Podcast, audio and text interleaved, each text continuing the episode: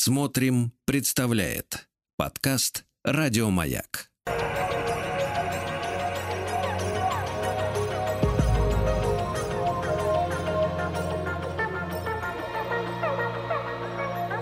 Сотворение умира. Дорогие мои, здравствуйте. С вами Артем Новиченков, и мы с вами сегодня продолжим разговор о Печорине, о его парадоксальном характере.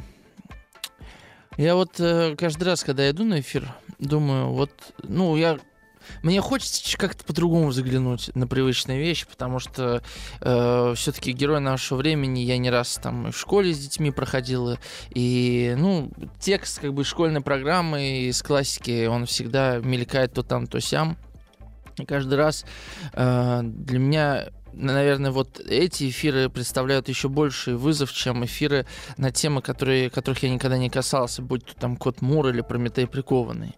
Потому что одно дело, когда ты впервые формулируешь да, какие-то смыслы, э, да, представления героя, это одно. А другое дело, когда вот э, этот герой, он уже настолько осел в тебе, он уже как бы кажется, что с ним все понятно, понимаете, да? Но ведь на самом деле ничего опаснее интереснее, чем вот эта фраза. Ну, тут все понятно, не, не существует. Даже если это любовь э, к ближнему, да, вот нельзя сказать, ну, все понятно, я его люблю и, и все. Потому что как только мы решаем, что в чем-то мы утвердились, что у нас есть окончательный э, ответ на поставленный вопрос, тут же мы перестаем вообще замечать это.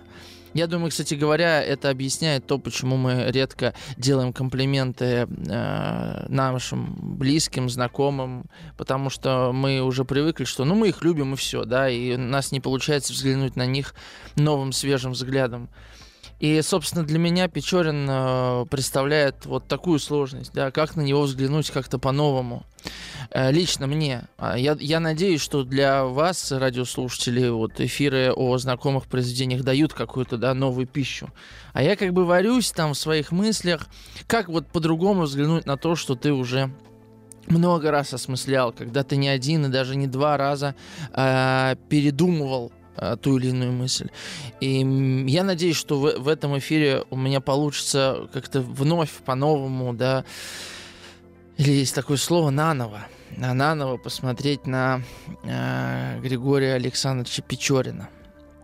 Мы э, в прошлом эфире остановились на э, голове Белла. Мы почти дошли до конца, и я никуда не спешу, потому что роман этот очень длинный, хотя он короткий, да, но настолько насыщенный, в нем столько разных историй, что если просто за один эфир рассказать все весь сюжет и по нему пройтись, то мы как-то, мне кажется, мы ничего не ухватим. Вот, поэтому я даже не верю, что мы сегодня все это договорим. У нас же был уже опыт с э, Обломовым, что мы три эфира его обсуждали. Может быть, так же будет и с Печориным. Мне, слава богу, дают тут статус-кво и возможность э, никуда не торопиться. Вот. Хотя я быстро говорю, и кажется, что я торопливый человек, но, в принципе, я довольно спокойный, медленный в чем-то. Вот. А, я напомню телефон 967-103-5533. Мы сегодня, э, конечно, разыграем книгу о Лермонтове. Я уже выбрал какую, я попозже скажу. Пока мне хочется прочитать отрывок из самого конца, ну, почти из, из самого конца э, повести Белла. Э, это очень известный отрывок. Мне он э, просто взорвал голову, вот когда мне было 15-16 лет, наверное, 16, я не помню, после, после 10 класса где-то потому что я э, был поражен тому, что человек может смотреть на себя со стороны. Понимаете, что, что, что меня поразило? То есть я удивился, что человек может а, понимать, откуда он взялся, почему он такой, а не другой. Что это не просто данность какая-то. Вот, ну да, у меня там, не знаю, я блондинка, или там, да, у меня длинные ноги, или там у меня большие губы. Нет, вот внутренние вещи, а, откуда они взялись, почему у меня такой характер. Меня поразил этот отрывок, я хочу его прочитать. «Послушайте, Максим Максимович», — отвечал он, — «у меня несчастный характер. Воспитание ли меня сделало таким, Бог ли так меня создал, не знаю. Знаю только то, что если я причину несчастья других, то и сам не менее несчастлив. Разумеется, это им плохое утешение. Только дело в том, что это так. Первой моей молодости, с той минуты, когда я вышел из опеки родных, я стал наслаждаться бешено всеми удовольствиями, которые можно достать за деньги, и, разумеется, удовольствия эти мне опротивили. Потом пустился я в большой свет, и скоро общество мне также надоело. Влюблялся в светских красавиц и был любим, но их любовь только раздражала мое воображение и самолюбие, а сердце осталось пусто. Я стал читать, учиться. Науки также надоели. Я видел, что ни слава, ни счастье от них не зависят нисколько, потому что самые счастливые люди – невежды, а слава – удача. И чтобы добиться ее, надо только быть ловким. Тогда мне стало скучно. Вскоре перевели меня на Кавказ. И это самое счастливое время моей жизни. Я надеялся, что скука не живет под чеченскими пулями. Напрасно. Через месяц я так привык к их жужжанию и к близости смерти, что право обращал больше внимания на комаров. И мне стало скучнее прежнего, потому что я потерял почти последнюю надежду. Когда я увидел Беллу в своем доме, когда в первый раз, держа ее на коленях, целовал ее черные локоны, я, глупец, подумал, что она ангел, посланный мне сострадательной судьбой. Я опять ошибся. Любовь дикарки немногим лучше любви знатной барыни. Невежество и, прос... и простосердечие одной так же надоедают, как и кокетство другой. Если вы хотите, я ее еще люблю. Я ей благодарен за несколько минут довольно сладких. Я за нее отдам жизнь. Только мне с ней скучно. Глупец я или злодей, не знаю. Но то верно, что я также очень достоин сожаления, может быть больше, нежели она – во мне душа испорчена светом, воображение беспокойное, сердце ненасытное. Мне все мало. К печали я так же легко привыкаю, как к наслаждению. И жизнь моя становится пустее день ото дня. Мне осталось одно средство – путешествовать. Как только будет можно, отправлюсь, только не в Европу. Избави Боже, поеду в Америку, в Аравию, в Индию, а вот где-нибудь умру на дороге. По крайней мере, я уверен, что это последнее утешение не скоро истощится с помощью бурь и дурных дорог. Так он говорил долго, и его слова врезались у меня в памяти, потому что в первый раз я слышал такие вещи от 25-летнего человека, и Бог даст в последний. Вот такой отрывок. А, собственно, сложно, наверное, мне уже вспомнить, как я его читал 15 лет назад, этот отрывок но э, меня он поразил тем, что есть такие люди. Дело в том, что сколько я себя помню, я никогда не испытывал скуки в жизни. Мне никогда не было скучно. Я не знаю почему. Но когда я читал э, этот текст, я не помню, но ощущение, что он даже пробил, мог пробить во мне слезу. Вот это, понимаете, дело в том, что мы привыкли испытывать э, сострадание а, к людям а, маленьким, к людям, которым жизнь несправедлива, к людям, которые не могут постоять за себя, да, а, к людям, а, которые честны, благородны, добры. И нам, в принципе, редко жаль людей, подобных Печорину, в чем-то жестоких, в чем-то циничных, хладнокровных, эгоистичных. Нам не принято их жалеть. А, и вот этот пример Печорина, он ставит перед читателем, как мне сейчас кажется, довольно сложную задачу. Потому что, с одной стороны, я уже знаю историю Беллы и знаю, как Печорин отвратительно с ней поступил, да? Поматросил и бросил, что это называется. С другой стороны, а, я понимаю, что он глубоко несчастный человек. И пожалеть Печорина после того, что он сделал с Беллой, очень тяжело. Понимаете, да? Нам очень тяжело отделить человека от его поступка. С одной стороны, можно себя спросить, а как нам тогда вообще оценивать людей? По словам, по поступкам, по делам, по мыслям, как нам оценивать людей? С другой стороны, сам этот вопрос уже кажется, не правда ли, каким-то, ну, что ли, он исходит из точки гордыни. То есть мы считаем, что я могу судить. То есть, если я уже человека сужу почему-то, а суд это форма какого-то приговора, да, суд предполагает какую-то форму приговора, то значит я не оставляю ему никаких шансов. Кроме того, мы э, э это один уровень сложности, да, вот для понимания Печорина как персонажа. Его поступки заслоняют его от нас самих, то есть от нашего понимания его. Хотя казалось бы, ну вот они поступки, вот и человек, значит, по поступкам определяется. А если человек совершает поступки и не власти над своими поступками? Насколько мы готовы встать на его место, понимаете, да? Насколько мы готовы выслушать его? И в этом, конечно, преимущество художественной литературы, что мы, в принципе, готовы дочитать. А давайте реально, да, вряд ли вы бы стали, ну, будь вы, не знаю, братом Беллы или самой Беллы, или, или просто человеком, который узнал вот про того, вот про того парня, видишь, сидит в углу, вот он вот так с девушкой поступил, вряд ли вы бы стали слушать его исповедь о том, какой он несчастный. Вы бы сказали, тьфу на тебя. Ну, я, конечно, обобщаю. Да, мне так кажется, что, наверное, э, многие бы так сказали. Кстати говоря, вы можете прямо сейчас поделиться вашими мыслями на этот счет. Понимаете ли вы ту сложность, которую я описываю? Или, может быть, вам кажется, что и не нужно вообще понимать негодяев? Может быть, и э, пусть сами там страдают сами в себе. Почему вообще должны разговаривать с такими, как Печорин? И вот пишите 967 103 5533. Э, вступим в диалог, так сказать. И есть второй уровень сложности, э, который совершенно невозможно э, интеллектуально, рационально преодолеть.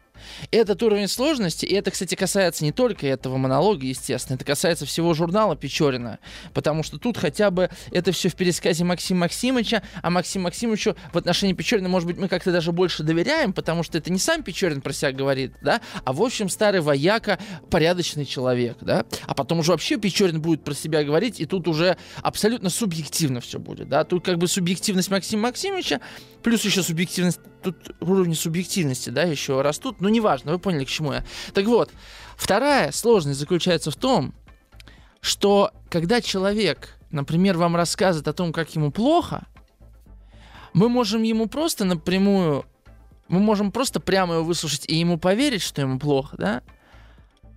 А если мы подключим психологию, да, так скажем, то мы подумаем, а почему он нам рассказывает, что ему плохо? Почему он это делает? Он просто хочет, чтобы его пожалели? Или он э, понимает, как он выглядит, когда он это говорит? Почему с Печориным возникает такая сложность, и она, например, не возникает с Онегиным? Потому что Печорин прямо говорит в книжне Белли, э, в книжне Мэри, во мне живут два человека. Я сейчас недословно, цитата примерно такая. Один живет, а другой наблюдает за ним.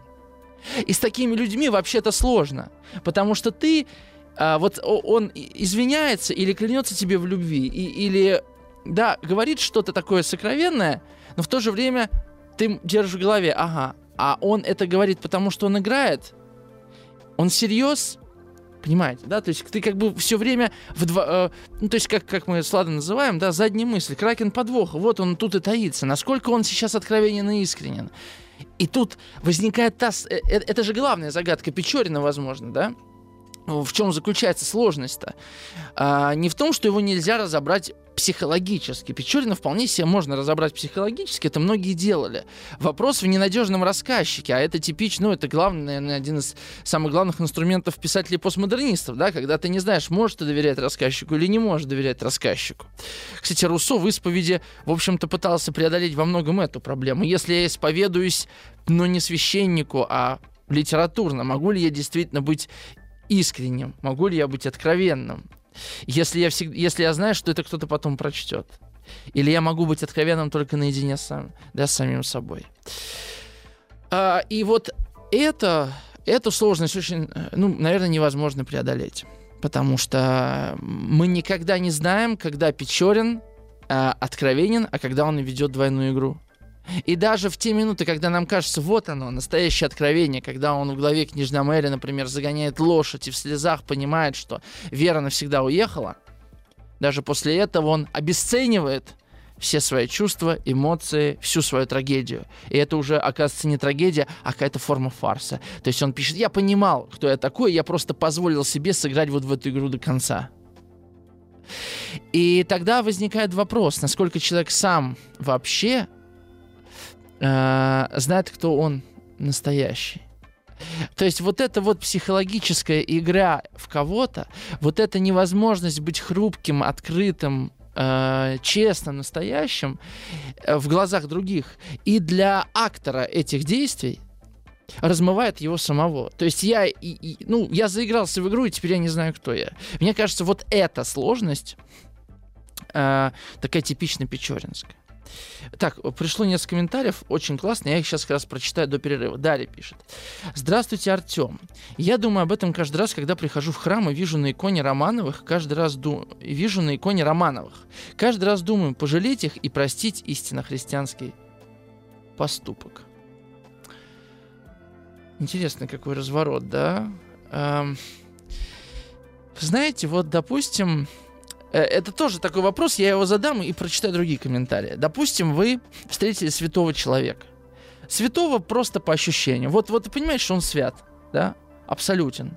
Ему 75, 80, 85 лет, он в возрасте, и вы понимаете, что да, он мудр, свят и глубок, вы ему полностью доверяете.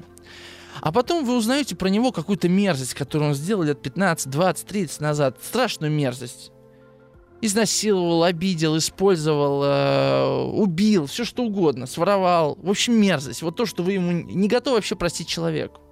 Да? И тут оказывается такая сложность. Сегодня это, наверное, главное слово эфира. Э, которое заключается в том, что вроде бы вы видите, что он свят, но в то же время вы держите в голове, что он как человек, так оказывается, не свят.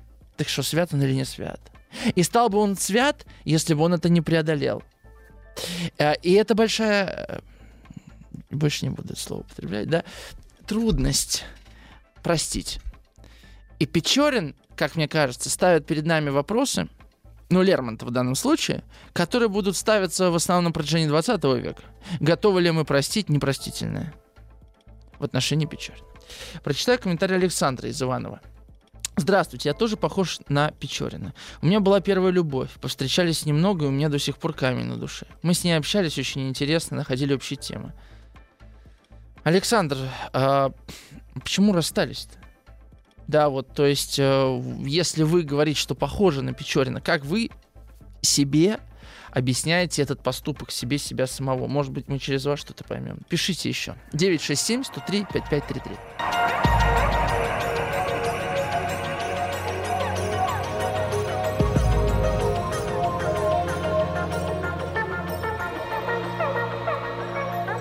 Сотворение кумира. А мы продолжаем разгадывать э, иероглиф под названием Григорий Александрович Печорин. И ваши комментарии этому э, э, большая э, подмога. Татьяна из Санкт-Петербурга пишет. «Э, Печорин очень внимателен к себе как к индивидуальности. Но Лермонтов доводит до предела романтическое превозношение личности над миром. Эта личность может быть не любая, не всякая, а только моя – Печорин не может воспринимать окружающих как уникальных субъектов. Он говорит обо всех женщинах как о виде. Влюбляясь, он не может разглядеть в партнере неповторимую уникальность. И оценивает каждую женщину из обобщенных понятий социальных или психологических. Дикарка, светская дама, многоточие. Я вам скажу еще, что чаще всего на страницах романа Печорин сравнивает женщин с лошадьми – об этом даже есть довольно э, хор, ну, да, хорошая литературоведческая статья, я как-то читал, почему он это делает. Я, я помню, когда еще первый раз читал, меня это удивило. Что женщина с лошадьми, это что-то какой-то символ или что-то. В общем, не, не, не буду пересказывать. Э, кажется, ну, короче говоря, можете найти, почитать, не помню где. Вот. А по поводу того, что Печорин зациклен на себе, да, и что он не видит э, субъектности в других людях. А, что, что я хочу на это ответить? Тут интересный момент, мне кажется, может быть. А, Печорин считает, что... Ну, если Печорин считает, что он лучше, чем другие люди, то в чем? В том, что, ну, один из возможных вариантов ответа мой, а, в том, что а, он имеет... Он как бы смотрит на себя со стороны. он умеет рефлексировать себя самого. У него недостаточно инструментов, да, он не может глубоко копать. А, вот был бы Фрейд там где-нибудь на Кавказе мимо проезжал, может быть, он бы помог Печорину, да. Там. Вот. А, но а, так как другие люди живут одна а, однореальную какую-то жизнь. То есть вот у меня одна жизнь, жизнь там, не знаю, светской дамы, или жизнь дикарки, как вы написали, Татьяна, да, или там жизнь помещика, или жизнь кавалергарда, да, то я и живу как-то ее плоско. То есть я просто следствие каких-то обстоятельств, событий. Однако сам Печорин и себя называет следствием некоторых обстоятельств. Вот тот э, отрывок, что я прочитал, он же говорит о чем? Мир, говорит, а, не может меня развлечь. Ну, я так читаю этот отрывок. Светское общество развлечь меня не может. А, женщины, деньги, удовольствие не могут развлечь. Любовь не может меня развлечь. Женщины не развлекают. Чтение, учеба, науки. Искусство не могут меня развлечь. Может быть, война? Да, было сначала неплохо, но и там на самом деле скучно. Остались путешествия, но я ни во что не верю. Сам мир по себе, понимаете, в чем фишка-то? Для Печорина лишен чуда, лишен какого-то смысла, лишен загадки, тайны, веры, лишен какого-то содержания, ради которого стоило бы жить. Поэтому его отношение к смерти такое. Ну, поеду, авось там найдут меня пули. Или как вот мы чуть попозже с вами обсудим э, главу Максима Максимович, там, ну, авось там пропаду где-нибудь в Персии там. А тут он говорит, да, поеду в Америку, в Аравию, авось где-нибудь умру на дороге. Насколько он а, искренен в этом, как вам кажется? С одной стороны, хочется сказать, что он тут красуется, любуется собой. А насколько он действительно готов умереть? Вот Максим Максимович, который, казалось бы, такой, да, вот, ну, можно доверять ему. Конечно, он не глубокомысленный какой-то человек, да, ну, он говорит, я был уверен, что он действительно сейчас пойдет на смерть за нее. Да, то есть, э, и он ведь нам рисуется, почему Печорин так интересен, потому что он парадоксален. С одной стороны, он невероятно выносливый, об этом говорит да, Максим Максимович. Собственно, ну, надо понимать, что Максим, вот глава Беллы, это вообще знакомство с героем, поэтому нам так много о нем говорят, он сам о себе говорит много. А, что он очень выносливый, и при этом он очень изнеженный, да, утонченный. А что у него, он бывает то отчаянно храбр, то какая-то в нем не какая-то женская пугливость такая просыпается. А в главе Тамань мы вообще про него узнаем удивительный факт, который никак не клеится с Печориным. Я сейчас это как фигуру молчания оставлю, и как интригу, да. Действительно очень важное замечание про Печорина. Потом, что еще? Э, то он молчаливый, абсолютно непроницаемый, то вот такие длиннющие монологи выдает. И вот это вот э, вот эта вот парадоксальность, она, э, она отражается и в сюжете повествования. Потому что Печорин э, необыкновенно э, упорно добыва, добивался расположения Беллы и очень легко от нее отказывается. Именно то, что стоит больших трудов, оказывается обессмысленным. То есть это алогично. Согласитесь, да? То есть то, на что мы потратили больше всего сил, обычно мы и больше ценим. У Печорина не так. Насколько, насколько это истина, да? То есть, понимаете, мне, мне э, наверное, может быть, в каком-то смысле я усложняю Печорина, да? Что Печорин просто вот, ага, значит, это сложно, тогда я, значит, тогда я с этим поиграюсь, да? Конечно, есть и такое. Но все было бы просто, если бы э, Печорин не страдал от этого. То, что это герой, постоянно страдающий, для меня очевидно.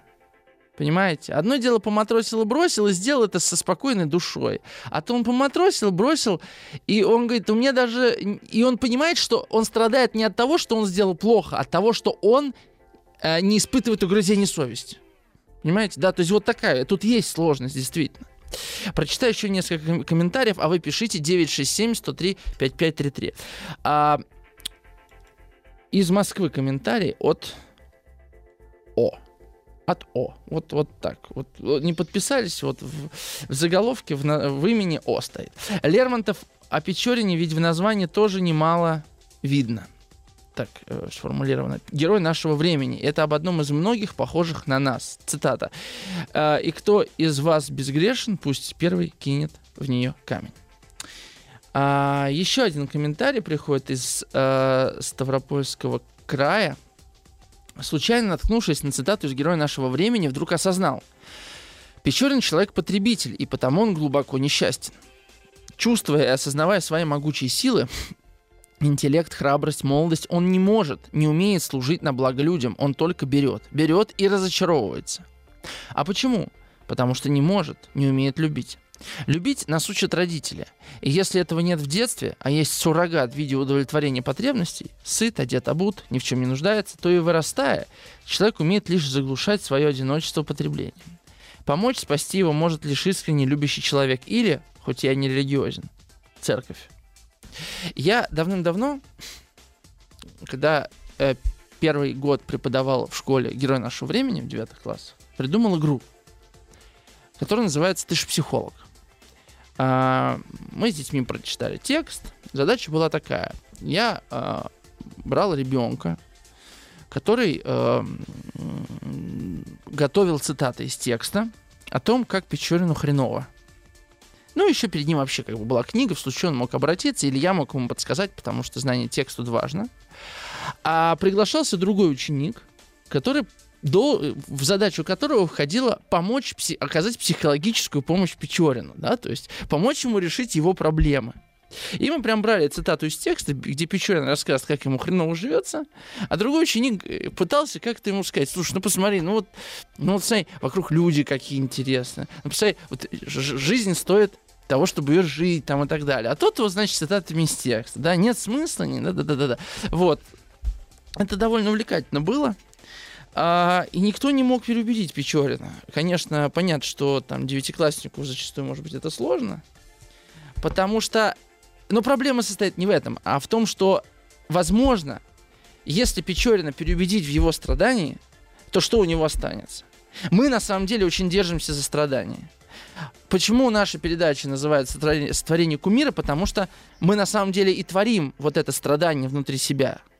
В некотором смысле страдание есть наш кумир. Мы же очень любим истории успеха людей, которые рано умерли.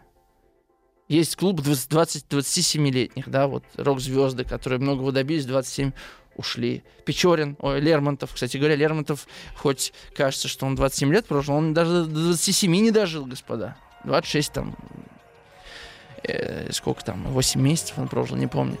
Э, нам нравятся эти истории. Но мы сейчас уйдем на рекламу, послушаем какую-то другую.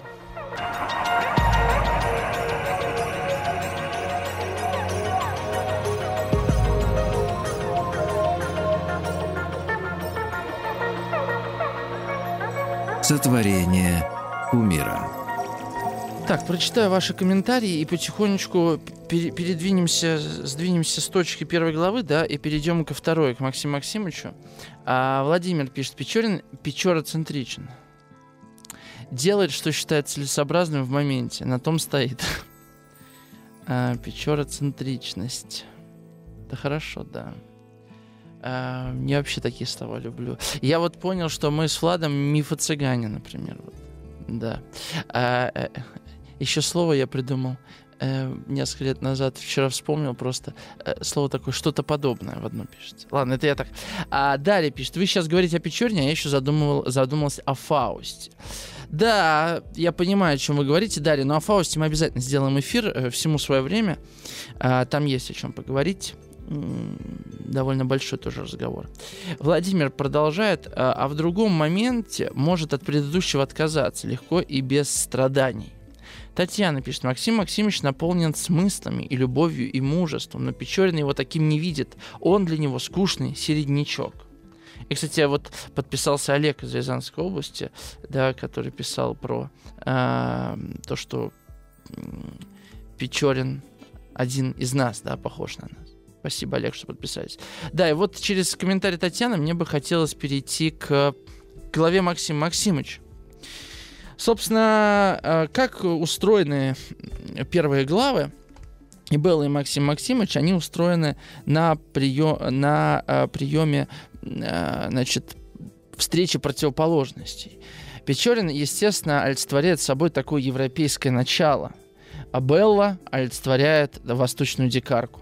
В данном случае Печорин и Максим Максимович представляют собой вот э, э, про, про, про поэзию и прозу в некотором смысле. То есть, конечно, Максим Максимович это проза. Да? Это вот такой вояка, а, русский кавказец, комендант крепости, а, верноподданный. Печорин Uh, у него небрежные манеры, он дэнди, конечно, дэнди, да, он, uh, он отрешен от жизни, в чем-то экзальтирован, uh, а, отделен от других, он не душа компании, да, они разные совершенно. А, я вот цитату вам из учебника 19 века даже прочитаю. Мне, мне нравится, как вообще литературоведческий вот э, текст 19 века звучат. Даже вот если просто... Я понимаю, что, может быть, никому в голову не придет, но откройте любую статью э, о литературе Белинского. Ну, там, ну это вообще что-то другое. Вот тут то есть он, он пишет не о том, какие тропы к чему ведут, какие там потайные смыслы, а он пишет вообще о чувствах. Какое чувство рождает текст, как он это делает, вот, как прекрасно и легко пишет Александр Пушкин. Там, вот этот, это совершенно другой литературоведение, критика другая, точнее. Итак, а, Энгельгард, а, автор этого учебника. Максим Максимович как бы является живым доказательством, что в русской жизни еще не умерла правдивая и спокойная мудрость и доблесть. Поведение Печорина относительно старого боевого товарища достойно его наружности. Пыльный бархатный сюртучок его, застегнутый только на две нижние пуговицы, позволял разглядеть ослепительно чистое белье, изобличавшее привычки порядочного человека. Его запачканные перчатки казались нарочно сшитыми по его маленькой аристократической руке. Он сидел, как сидит Бальзакова 30-летняя кокетка на своих пуховых креслах после утомительного бала. Это цитата из Лермонтова, естественно. А дальше он продолжает. А в ответ в ответ на радостные чувства добродушного Максима Максимовича Печорин отмочил, в кавычках, совершенно армейскую штуку, прикинувшись дрянным фатом, неблагодарным и пошлым. Он восторжествовал, да, тоже в кавычках, над бедным стариком, наплевал ему и уехал.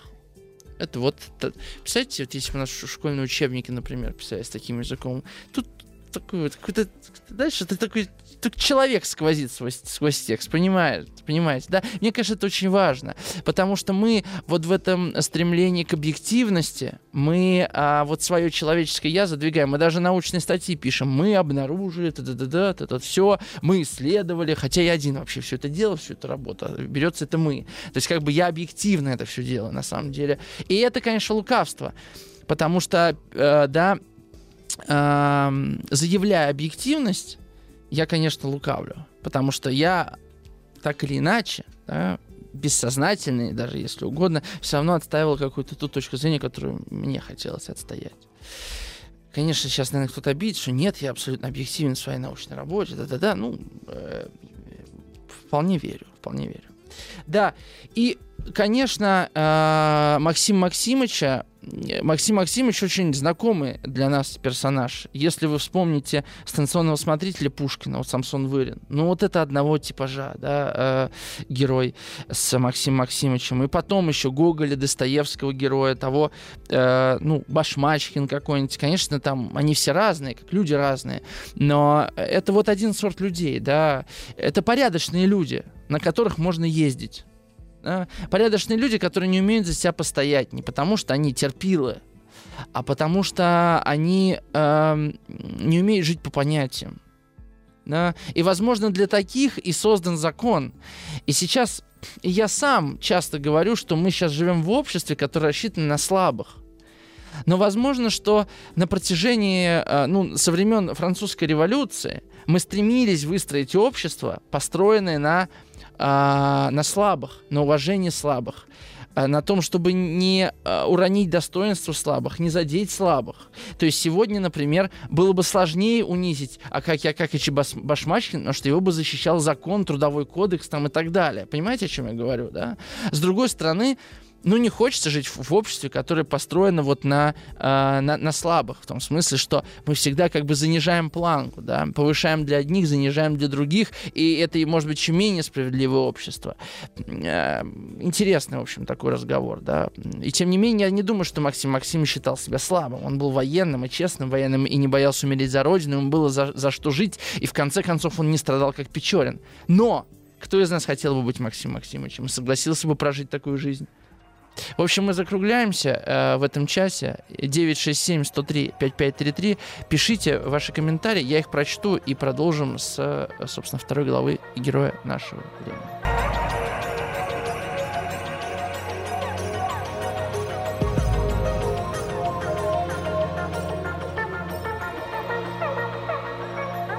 Сотворение умира. С вами по-прежнему Артем Новиченков. Говорим о Печорине, э, как о э, феномене каком-то, да, вещи в себе. Э, вы можете э, поделиться вашими мыслями, задать вопрос 967-103-5533. Сегодня вообще очень много комментариев. Спасибо большое. И все больше мнений, и, и почти вообще ни одного вопроса. То есть э, в отношении Печорина есть сформулированные мысли. А, я обещал сказать, какую книгу мы сегодня разыгрываем. Я сегодня выбрал книгу Федора Михайловича Достоевского о русской литературе. Это его критические статьи, разборы, эссе, которые он публиковал в журналах, которые с братом издавал, «Время», «Эпоха». А, там, насколько я помню, я просто не смог найти оглавление конкретно этой книги, а, там и про Лермонтова статья должна быть. Во всяком случае, она у него точно была. Значит, и я прочитаю сейчас ваши комментарии, какое-то количество, и, как обещал, перейду к второй главе под названием «Максим Максимович». Александр пишет. Печорин искал и нашел. А, это тот Александр, который сказал, что он похож на Печорина. Да? А, Печорин искал и нашел. Потом, когда он полюбил и рассталась с ним она, и ему стало грустно, он стал скучать и хотел умереть. А жить надо. Александр Иванов. Александр, хотелось бы от вас какого-то еще вот этого осмысления всего вот того, что происходит. Почему это все так происходит-то? Ну, то есть, почему то, что на самом деле, и давайте я честно вам скажу. А, не знаю, может быть, моя жизнь меня еще как-то повернет куда-то, все изменится, но у меня в жизни есть какое-то постоянство чего-то. То есть, если а, я люблю, то одну. Если меня занимает как, как какой-то вопрос, то я пока его, то, то я вот им занят да. Если я куда-то иду, то я пойду дальше, да. То есть, грубо говоря, если прет, то прет долго и чуть ли не бесконечно. Да, ну я мало прожил, может быть, все резко поменяется когда-то, да. Все-таки Печорин младше меня. А, а у него получается, что так, вот он что-то нашел, что его движет, он за это берется и хоп, отпускает. То есть, конечно, можно сказать, что это такая форма невротии, да, но с другой стороны, а, если он говорит, что это наполняет его смыслом, что получается, что и не наполняет смыслом, а если что наполняет смыслом? Вот вы написали, что он просто берет, а отдавать не умеет. А, а так ли это всегда? Всегда ли то, что наполняет нас смыслом, подразумевает отдачу чего-то этому? Или мы можем э, заполниться смыслом, да, мы можем как бы экзистенциально наполняться только от того, что мы будем брать и брать и брать от источника. Кстати, это интересный вопрос. Я не могу доказать, что верно противоположное. Хотя мне кажется, что противоположное верно, да, что что все-таки нам необходимо что-то отдавать, чтобы чувствовать смысл. Возможно, дело не в том, что ты берешь и отдаешь, а суть в как это двойном направлении к тебе и от тебя. А, из, из, Марина, да, из Республики Северная Осетия пишет. Добрый вечер, Артем. Такие люди, как Печорин, обычно формируются в результате неправильного воспитания в неправильных семьях. Отношение к женщинам, видимо, отражение видения самого Лермонтова, который имел на это определенные основания. Печорин при всех достоинствах его характера примитивизирован своим нарциссизмом, как ни парадоксально. Именно это лишает его глубины и возможности быть счастливым человеком. Ищущий во всем и во всех исключительно развлечения, достоин только жалости, но он ее не вызывает. Вот так жестко Марина проехалась. А Людмила из Ростова пишет. Душа Печорина не каменная скала, а засохшая почва. Пусть зарыхлит ее сострадание, и оросит благодатный дождь любви, и она даст цветы необычайной красоты. Людмила, это прекрасно.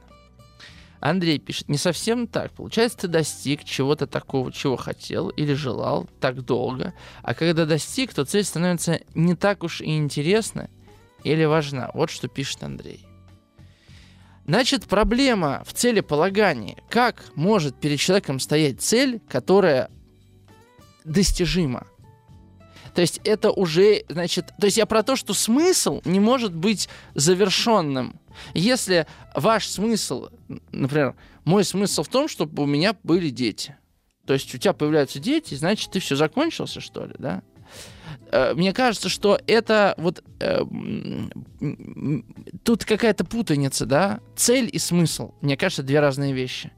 И в этом мы запутались сегодня. Не сегодня, как во время эфира, а вообще я про нашу современность. Что мы путаем то, что дает смысл, и то, что называется целью. Потому что цели достижимы, а смыслы недостижимы. Смыслы — это как бы пути, процессы. Вот как я это понимаю. Наталья из Ростова тоже пишет. У Печорина расстройство личности, нарциссизм. Он никого не любит, кроме себя. Не умеет любить. В этом его драма. А... Владимир из Волгограда пишет, есть мнение, что пустоту внутри нельзя заполнить извне, снаружи человека, и только он сам может наполниться, собрав внутри себя пазл, мозаику из целей, смыслов и своего к ним отношения. Возможно, Печорин ищет снаружи, а хорошо бы ему заглянуть под капот и провести некую внутреннюю работу, хотя это всегда сложнее. Вот это, смотрите, Владимир, а, если мы с вами возьмем а, исповедь сына века, э, Мюссе, да, о котором я, э, роман, о котором я говорил неделю назад. Нет, две недели, получается, да, был 8 марта, две недели назад. А, то мы увидим там э, героя, э, который как раз-таки вот не умеет то, э, о чем вы говорите, не умеет проделывать внутреннюю работу. А, фишка Печорина в том, что, во всяком случае, то, что он пишет о себе, подразумевает, что, он посто... что у него как раз-таки внутренняя работа очень активно ведется. Вопрос вектора этой внутренней работы, вопрос то, в том, какие вопросы он себе задает. Да?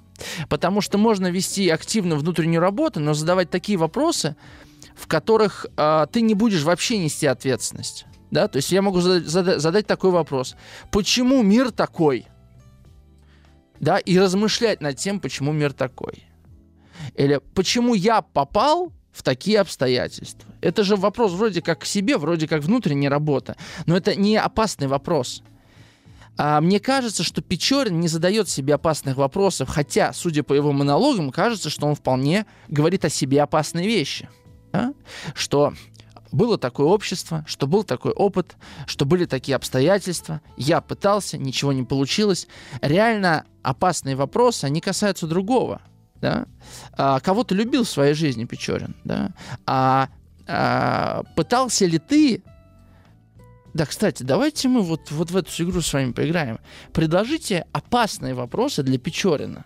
Давайте попробуем сформировать такой опасный опросник вопросы, которые выводят Печорина не то что на чистую воду, а к себе самому. У нас нет задачи с вами Печорина как-то, значит, э, э, научить жизни, да, Печорина как-то проучить. У нас есть задача задать ему вопросы, которые его выведут к самому себе настоящему. 967 103 5533. И вот за самый, э, не знаю, лучший вопрос, содержательный, интересный, выводящий на и, и, к истине, да, я сегодня вручу книгу Федора Михайловича Достоевского о русской литературе, которую, напомню, как всегда, нам предоставляет э, издательство АСТ, и я не перестаю быть ему благодарным. Вот. А, просто Альбина всегда, всегда говорит мне, Артем, не забывай об этом. Это правда важно говорить, да?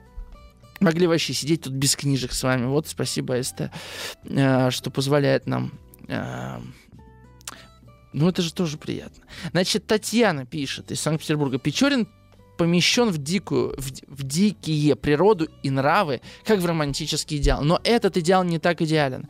Природа, оказывается, живет не высокими чувствами, а животным удовлетворением своих потребностей. Печорин попадает в мир, в котором ты свободен от европейской цивилизации. Захотел коня, получи его, отдав за нее свою сестру. Захотел девушку, укради ее. Мне кажется, Максим Максимович противопоставляется не Печорину, а дикой природе и нравам.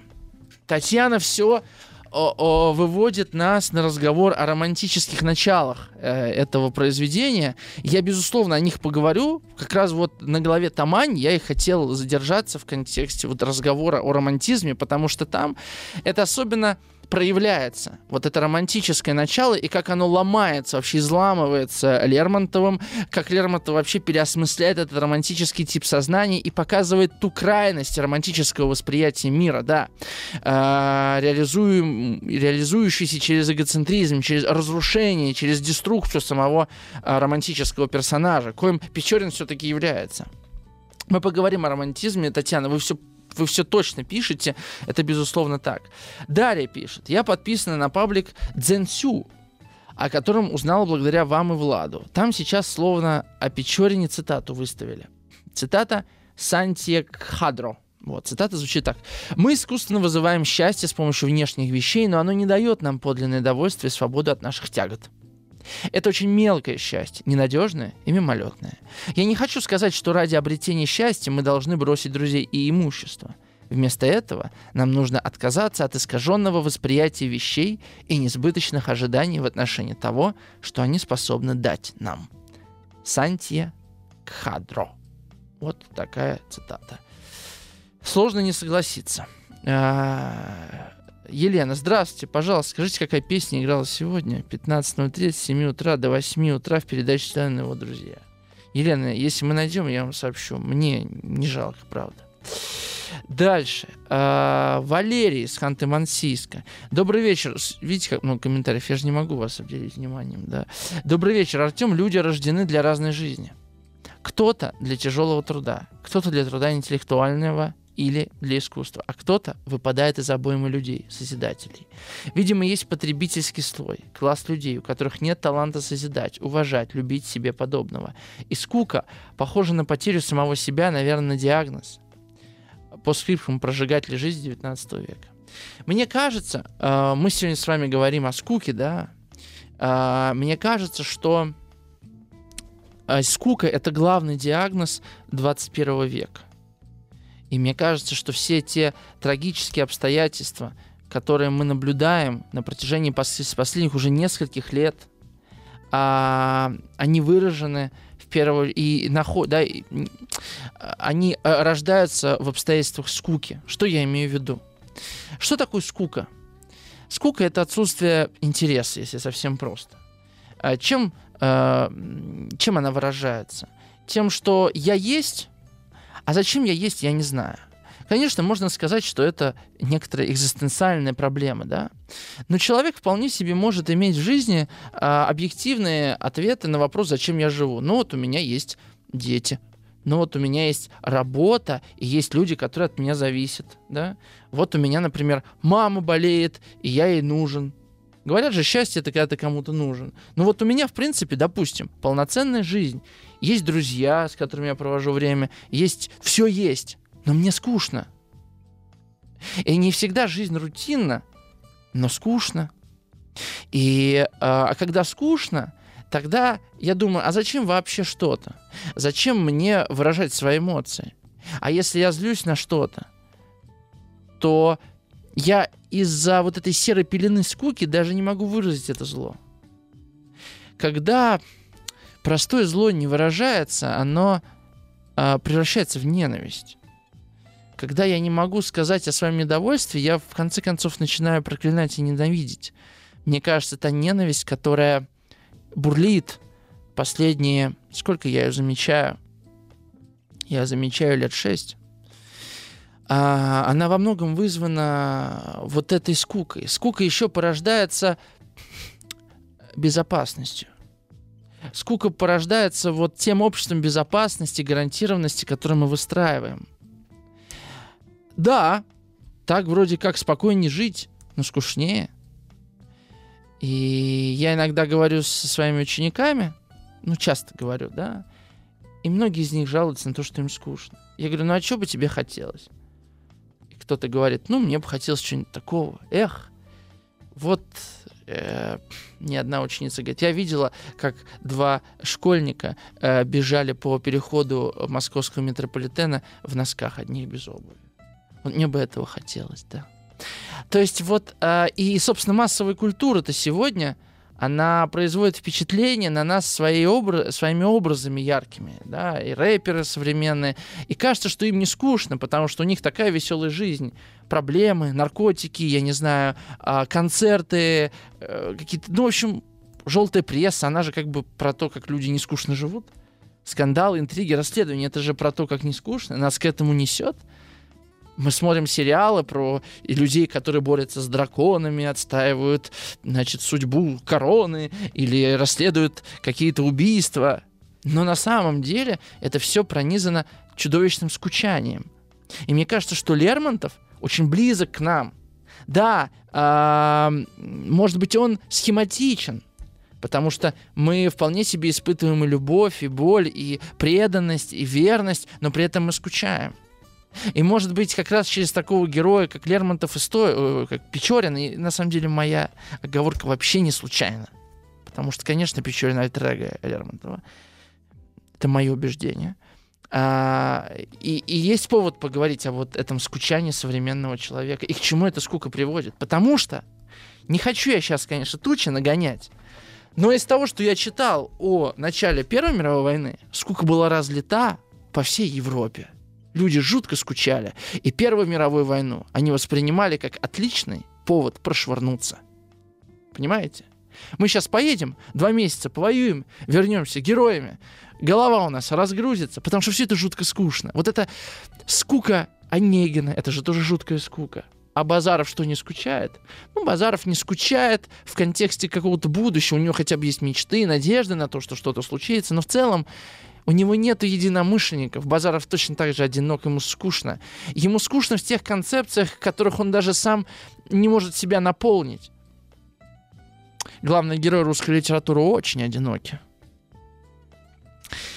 Лирическое отступление завершено. Я продолжу читать ваши комментарии. Я...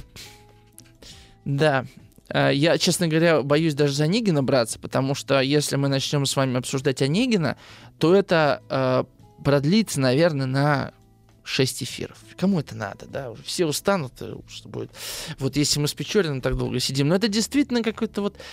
Я чувствую в нем сок современности. Вот что я хочу сказать. Да? Вот в нем есть что-то такое. Потому что...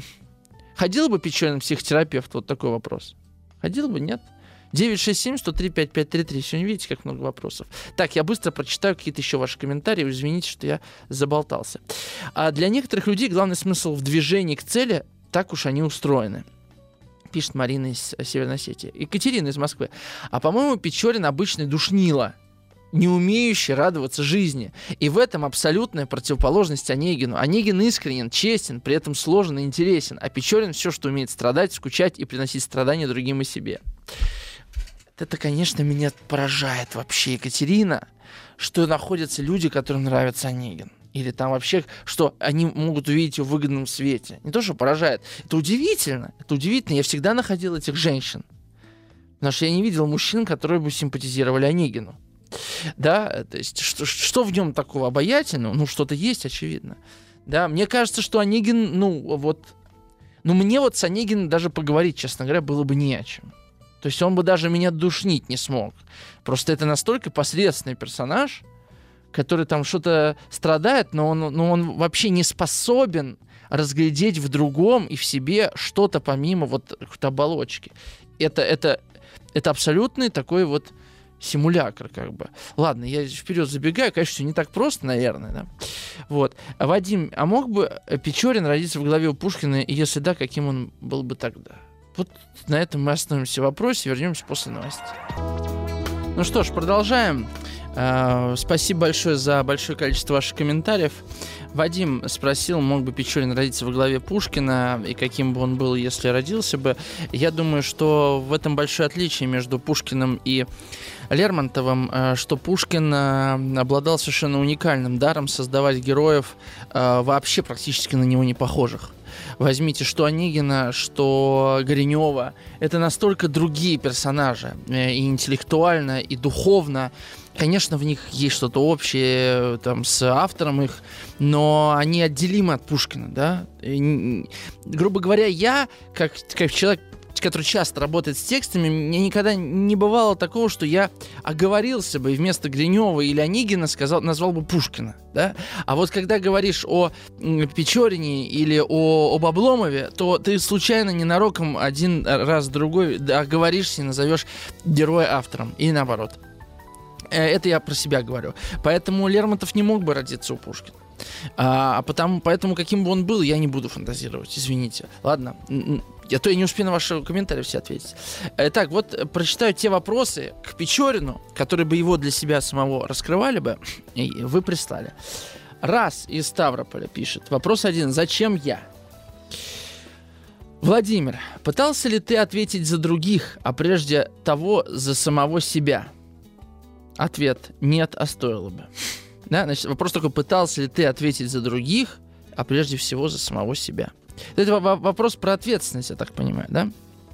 Олег а, пишет, э, ну это просто вопрос, а хочется ли нам знать, как сложилась дальнейшая судьба Печорина? Может, Печорин еще немало похожего еще совершит или не похожего? А, ну, мы примерно представляем, да, Печорин погиб. А, дальше. Андрей просто совет пишет, Андрей из Брянска. Надо найти что-то по душе, это может быть что угодно, тогда не будет скучно. Ну, Андрей, вот э, я не могу сказать, что Печорин не пробовал, он пробовал. Наталья. Добрый вечер, Артем. А от пресыщения ведь тоже рождается скука. Я именно о современном человеке. Да, рождается. А Вадим еще пишет, сама фамилия Печорина, ведь это уже не скучно. Там уже Печь, и Чо, и Ирина, и Кавказ. Вот лирика такая. А, из Северной Осетии Марина пишет. Очень верно вы подметили насчет безопасности. Только это внешняя бытовая безопасность при опасных внутренних незаметных процессах. Мы как та лягушка, которую нагревают медленно. А, вопрос для Печорина. Татьяна пишет такой. Как мне мужественно смириться с тем, что совершенство в реальной жизни невозможно, но возможно разнообразие? Вау! Вот это вопрос. Я его еще раз прочитаю. Как мне мужественно смириться с тем, что совершенство в реальной жизни невозможно, но возможно разнообразие? Вот такой прекрасный вопрос нам прислала Татьяна. Замечательно. А Вадим спрашивает, а с, Мушкин, с Пушкиным вы смогли бы поговорить? Думаю, да, а вот с Лермонтовым вряд ли. Да я думаю, что Лермонтов был такой неприятный тип. Просто я столько про него всего читал, что, честно говоря, желания особого нет, да. А, есть другие. Вот мне больше с Чеховым хотелось поговорить. Если уж фантазировать, с Чеховым я бы хотел поговорить. Но при условии, что он будет со мной откровенен. Вот не просто так, да, а вот откровенен. Потому что э, если Чехов будет такой же, каким он предстает в своих э, произведениях, нет, увольте, мне достаточно вот самого, самих текстов Чехова, да. А если бы вот он говорил со мной откровенно, не боясь кого-то обидеть, а он на самом деле был такой очень деликатный человек, очень тонкий, очень чувствующий. Да, вот если бы он был откровенным, э, чего я как бы не могу требовать, я бы, конечно, хотел поговорить с Чеховым. Честно. А, дальше. А, Олег пишет, Лермонтов поднял вопрос. Вечный вопрос на Руси, кто виноват и что делать. Олег из Рязани пишет. А, Дарья, вы говорили, что делиться необходимо, и я с вами в этом согласна. Ведь если постоянно брать и брать, то в итоге можно лопнуть от избытка, поэтому человек и делится. Наверное, можно задать вопрос Печорину такой. Готов ли он делиться? Но я уверена, что он бы ответил, что готов и даже делится, душой, сердцем, мыслями отдает всего себя, и получается то, что получается. Поэтому я бы спросил у него, почему он думает, что смерть — это избавление, а умерев, он освободится. Дарья, я думаю, он что-то из Шопенгауэра ответил бы, вот честно. А, Владимир пишет. А если бы Лермонтов запилил бы сказ о Печорине в наше время на Литресе только для того, чтобы в комментах к этому опусу найти ответ на свои вопросы? Понравилось бы ему написано или понадобился бы психотерапевт-психиатр? Владимир, а мне кажется, я в прошлом эфире что-то такое говорил, да, что сам этот текст — это диалог э, Лермонтова с самим собой. И Печорин как попытка, э, попытка создания ди- диалога, да, и мне кажется, это не лишено смысла, то, что я сказал, да, такая вот фантазия. Поэтому, в принципе, он получал обратную связь. Но я не думаю, что он был ею удовлетворен. Кстати говоря, у нас даже сохранился отзыв Гоголя о герое нашего времени. Вообще о нем довольно широкая критика была, э, и Лермонтов был с ней знаком. То есть он получил фидбэк самый настоящий с, с, с самых разных краев, углов. А, и ну, это не спасло его от саморазрушения, к которому он так или иначе стремился, насколько мы знаем. А, Сергей пишет разрешающий вопрос. Да? Разрешающий вопрос такой. Печорин, вы могли бы сегодня посвятить, э, вы могли бы себя посвятить поиску женщины, которая могла бы продолжать начатую вами мысль, как вашу собственную? Буквально читать вашу мысль и делать это в нужный момент. Какой закрученный сложный вопрос, да, то есть... А вы думаете, Сергей, что проблема в женщине у Печорина? Вот э, я до, до этого еще не доходил, но, на мой взгляд, проблема вообще не в женщинах у Печорина, а проблема в мужчинах. Мы еще дойдем до этого разговора, когда будем говорить о Грушницком, о Вернере, о Вуличе, потому что это как раз те персонажи, которые, а, ну, с которыми Печорин имеет определенную прямую связь. То есть с, а, понятно, да, что не с рассказчиком, который с ним там случайно пересекается, там издали, ни с Максимом Максимовичем, ни с Беллой у него этой связи нет, да, вот этой родственной связи. Эти герои появятся потом. А, Федор, добрый вечер. Плохо знаю Печорина, не помню со школы. А вот Онегина бы обсудил. Вот только в оперу ходил, восстанов... вот только в оперу ходил, восстановил знания. Кстати, сейчас вот э, Вахтангова, кстати, Онегина э, ставит. Не знаю, как хорошо, нет, сегодня вот учительница математики пошла из моей школы. Я ее спрошу завтра. А Вадим пишет, все-таки Печорин мог оставаться честным перед самим собой. Он был ответственным за свои поступки, чувствовал состояние людей. Как говорится, фишку рубил. Эгоист. Но разве это и плохо? Э, смотря для кого. А, Татьяна пишет. Печорин... Господи, сколько комментариев-то, я уже не знаю. Ну, мы с вами... Ну, это просто неприлично. А, Печ... Э, в смысле, я не про вас, я про себя. А, Татьяна говорит, Печорин и мы все вместе с ним чувствуют парадоксальность человеческой жизни. Человек не может слиться с природой, не может быть до конца свободным, но при этом не может и не стремиться к слиянию с природой и тотальной свободе. Да, но вот эта разорванность, она, в общем-то, да, наша, а, наша, как бы, на роду у нас написано. А, все, теперь перейдем, собственно, к главе Максима Максимовича. Что там происходит? Там происходит довольно короткая глава, да, такая перебежка. Передача, э, это, знаете, такое, нам передают, нам передают рассказ о Печорине из рук в руки буквально, этот сундук с рукописями, где Печорин, вот это тоже интересный вопрос, не знаю, ведете вы дневники или не ведете, если ведете, то как вы их пишете, насколько вы верите в то, что это никто никогда не прочитает. Потому что если верите в то, что это никто никогда не прочитает, возможно, у вас есть... Э, возможно, у вас получается быть искренним и откровенным, да, перед самим собой. А если есть отглядка на то, что это кто-то когда-то прочтет, то тут очень сложно, да, э, быть честным перед самим собой, быть откровенным в этих дневниках, и ты всегда как бы вот с оглядкой пишешь. А, поэтому смотреть на дневники Печорина можно двояко. С одной стороны, это исповедь, и это откровение, да, это воспоминание. С другой стороны, ну вот он оставил Максим Максимович эти, эти сундуки, с какой мыслью? С одной стороны, он не знал, кому они попадут, да, с другой стороны, а вдруг кому-то попадут, кто-то опубликует. Ну, мысль-то такая, да, и тут вот опять эта двоякость. И мне кажется, это главное свойство вообще романа Лермонтова. Что вот все какое-то неуловимое. Вроде бы вполне конкретный персонаж, конкретная история. Все это описано, но есть некая неуловимость а, зыбкость. Нет конкретики а, в отношении персонажа. Был ли вообще этот Печорин тем, кем он является в восприятии рассказчиков?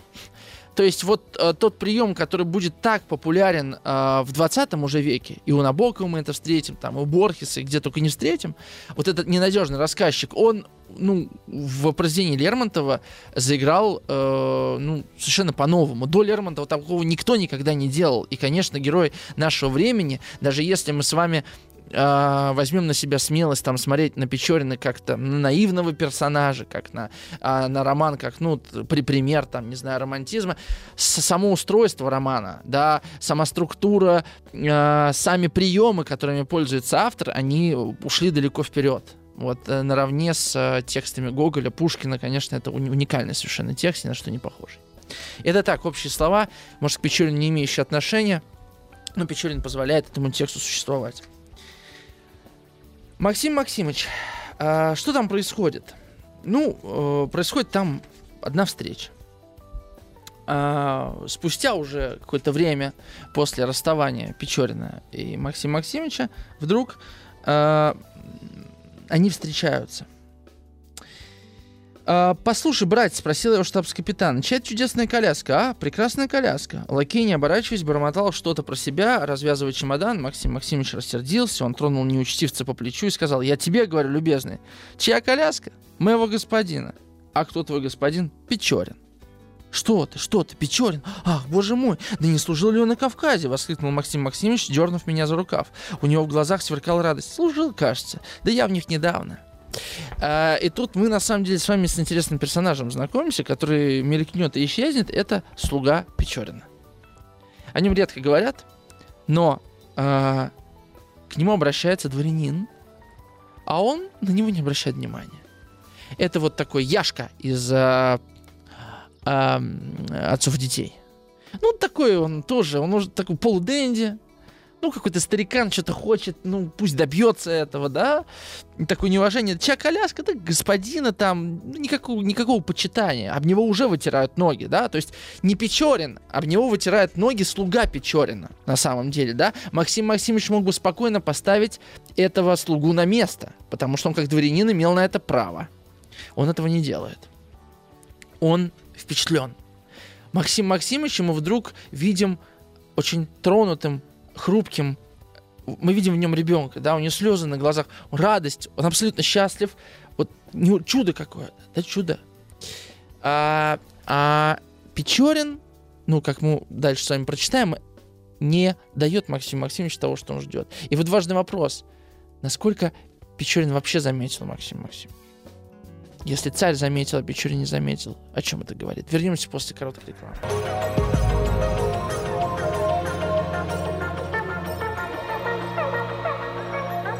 Сотворение умира.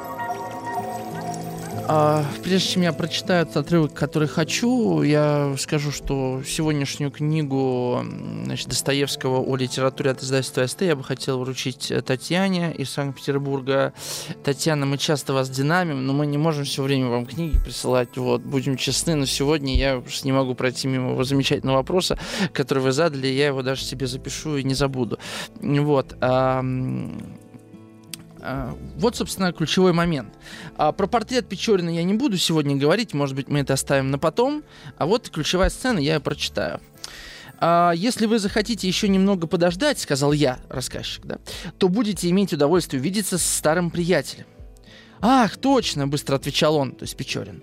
«Мне вчера говорили, ну где же он?» Я обернулся к площади и увидел Максима Максимовича, бегущего, что было мочи. А он сидел, ждал целыми днями. Ну, то есть это вот вообще, честно говоря, э, это такая тонкая история, да. Э, и, а через несколько минут он был уже возле нас, он едва мог дышать, под градом катился с лица его, мокрые клочки седых волос, вырвавшись из-под шапки, приклеились к колбу его, колено его дрожали, он хотел кинуться на шею Печорину, но тот довольно холодно, хотя с приветливой улыбкой, протянул ему руку. Штабс-капитан на минуту остолбенел, но потом жадно схватил его руку обеими руками, он еще не мог говорить. «Как я рад, дорогой Максим Максимович, ну, как вы поживаете?» — сказал Печорин. «А, ты? А вы?» — пробормотал со слезами на глазах старик. «Сколько лет? Сколько дней? Да, да куда это?» «Еду в Персию и дальше». «Неужто сейчас? Да подождите, дорожайший, неужто сейчас расстанемся? Сколько времени не видались?» «Мне пора, Максим Максимович», — был ответ. «Боже мой, боже мой, да куда же так спешите? Мне столько бы хотелось вам сказать, столько расспросить. Ну что, в отставке? Как? Что поделывали?» «Скучал», — отвечал Печорин, улыбаясь. «А помните наше житье-бытие в крепости, славная страна для охоты, ведь вы были страстный охотник стрелять. А Белла?» Печорин чуть побледнел, отвернулся. «Да, помню», — сказал он почти тотчас, принужденно, зевнув. Максим Максимович стал его упрашивать остаться с ним еще часа два. «Мы славно пообедаем», — говорил он. «У меня есть два фазана. Кахетинская здесь прекрасная. Разумеется, не то, что в Грузии, однако лучшего сорта. Мы поговорим. Вы мне расскажете про свое житие в Петербурге, а?» Право, мне нечего рассказывать, дорогой Максим Максимович. Однако прощайте, мне пора. Я спешу.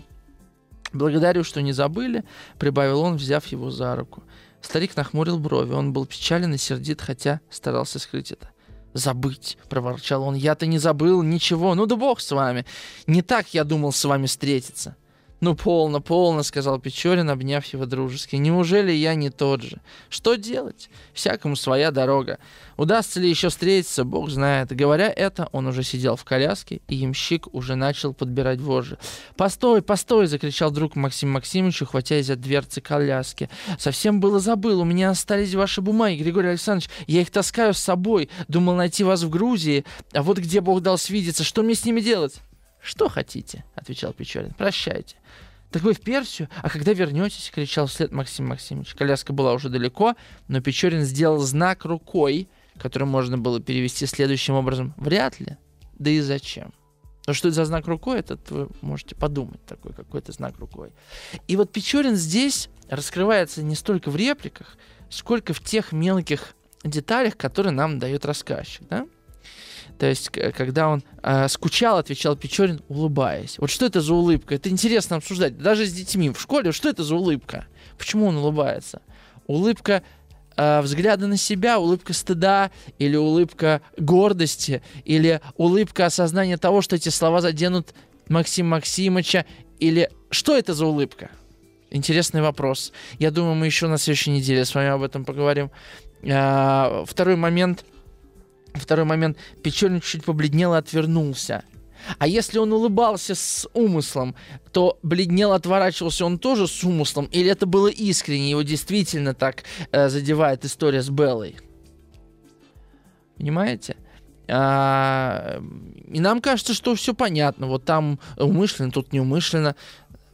Но насколько это действительно так? И на самом деле тут большой спектр для актерской даже игры. То есть вот, вот эту, эту сцену можно замечательно в кино снять, например. Она вот очень кинематографична, на мой взгляд. Снято, снято. Ну, я про то, что это можно снимать по-разному, да, вот э, Печорин здесь по-разному предстает. И э, такой же это Печорин, какой был по рассказам Максим Максимович. Мне кажется, что уже нет.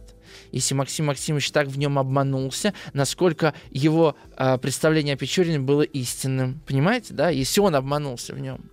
А, и потом вот нам рассказчик, это уже в глазах рассказчика, это персонаж, это уже какой-то другой Печорин. У него какой даже голос другой, да, более такой э, какой-то холодный, скучающий, да, вот.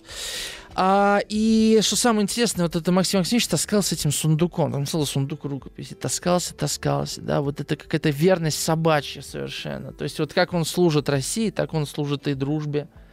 Хотя Печорин никогда не говорил, что мы друзья навек, да, вот для Максима Максимовича это какие-то святые и священные вещи. И, конечно, этот контраст того, что Максим Максимович есть вещи, в которые он верит, и они для него важны, э, равно как чувство долга, а, а, то э, эти же вещи для Печорина не значат ровным счетом ничего вообще. И Максим Максимович не может поверить в это, что такое вообще возможно. И вот эта невозможность понять друг друга, а, это то, что является свойством не только нашего времени, естественно, всегда было, да, вот эта пропасть, пропасть языков, языковая пропасть. А, вот Сергей говорит, что это надменная улыбка. А, ну что, пару комментариев, что у нас остались. Вот Сергеевич пишет, конечно, проблема не в женщинах, а в его поиске. Он вынужден будет искать себя. Я несколько комментариев, которые не успел прочитать, я их сохраню на следующем эфире. К ним вернусь, наверное. А с вами был Артем Новиченков. Вот мы с вами заболтались. Что, ну, ну что, я просто смотрю, сколько нам еще обсуждать и обсуждать. Ну, мне нравится. Надеюсь, вам тоже. А, я вам желаю сегодняшний вечер провести э, за хорошей, новой, может быть, или любимой книгой. Вот у меня такое пожелание. Встретимся с вами завтра.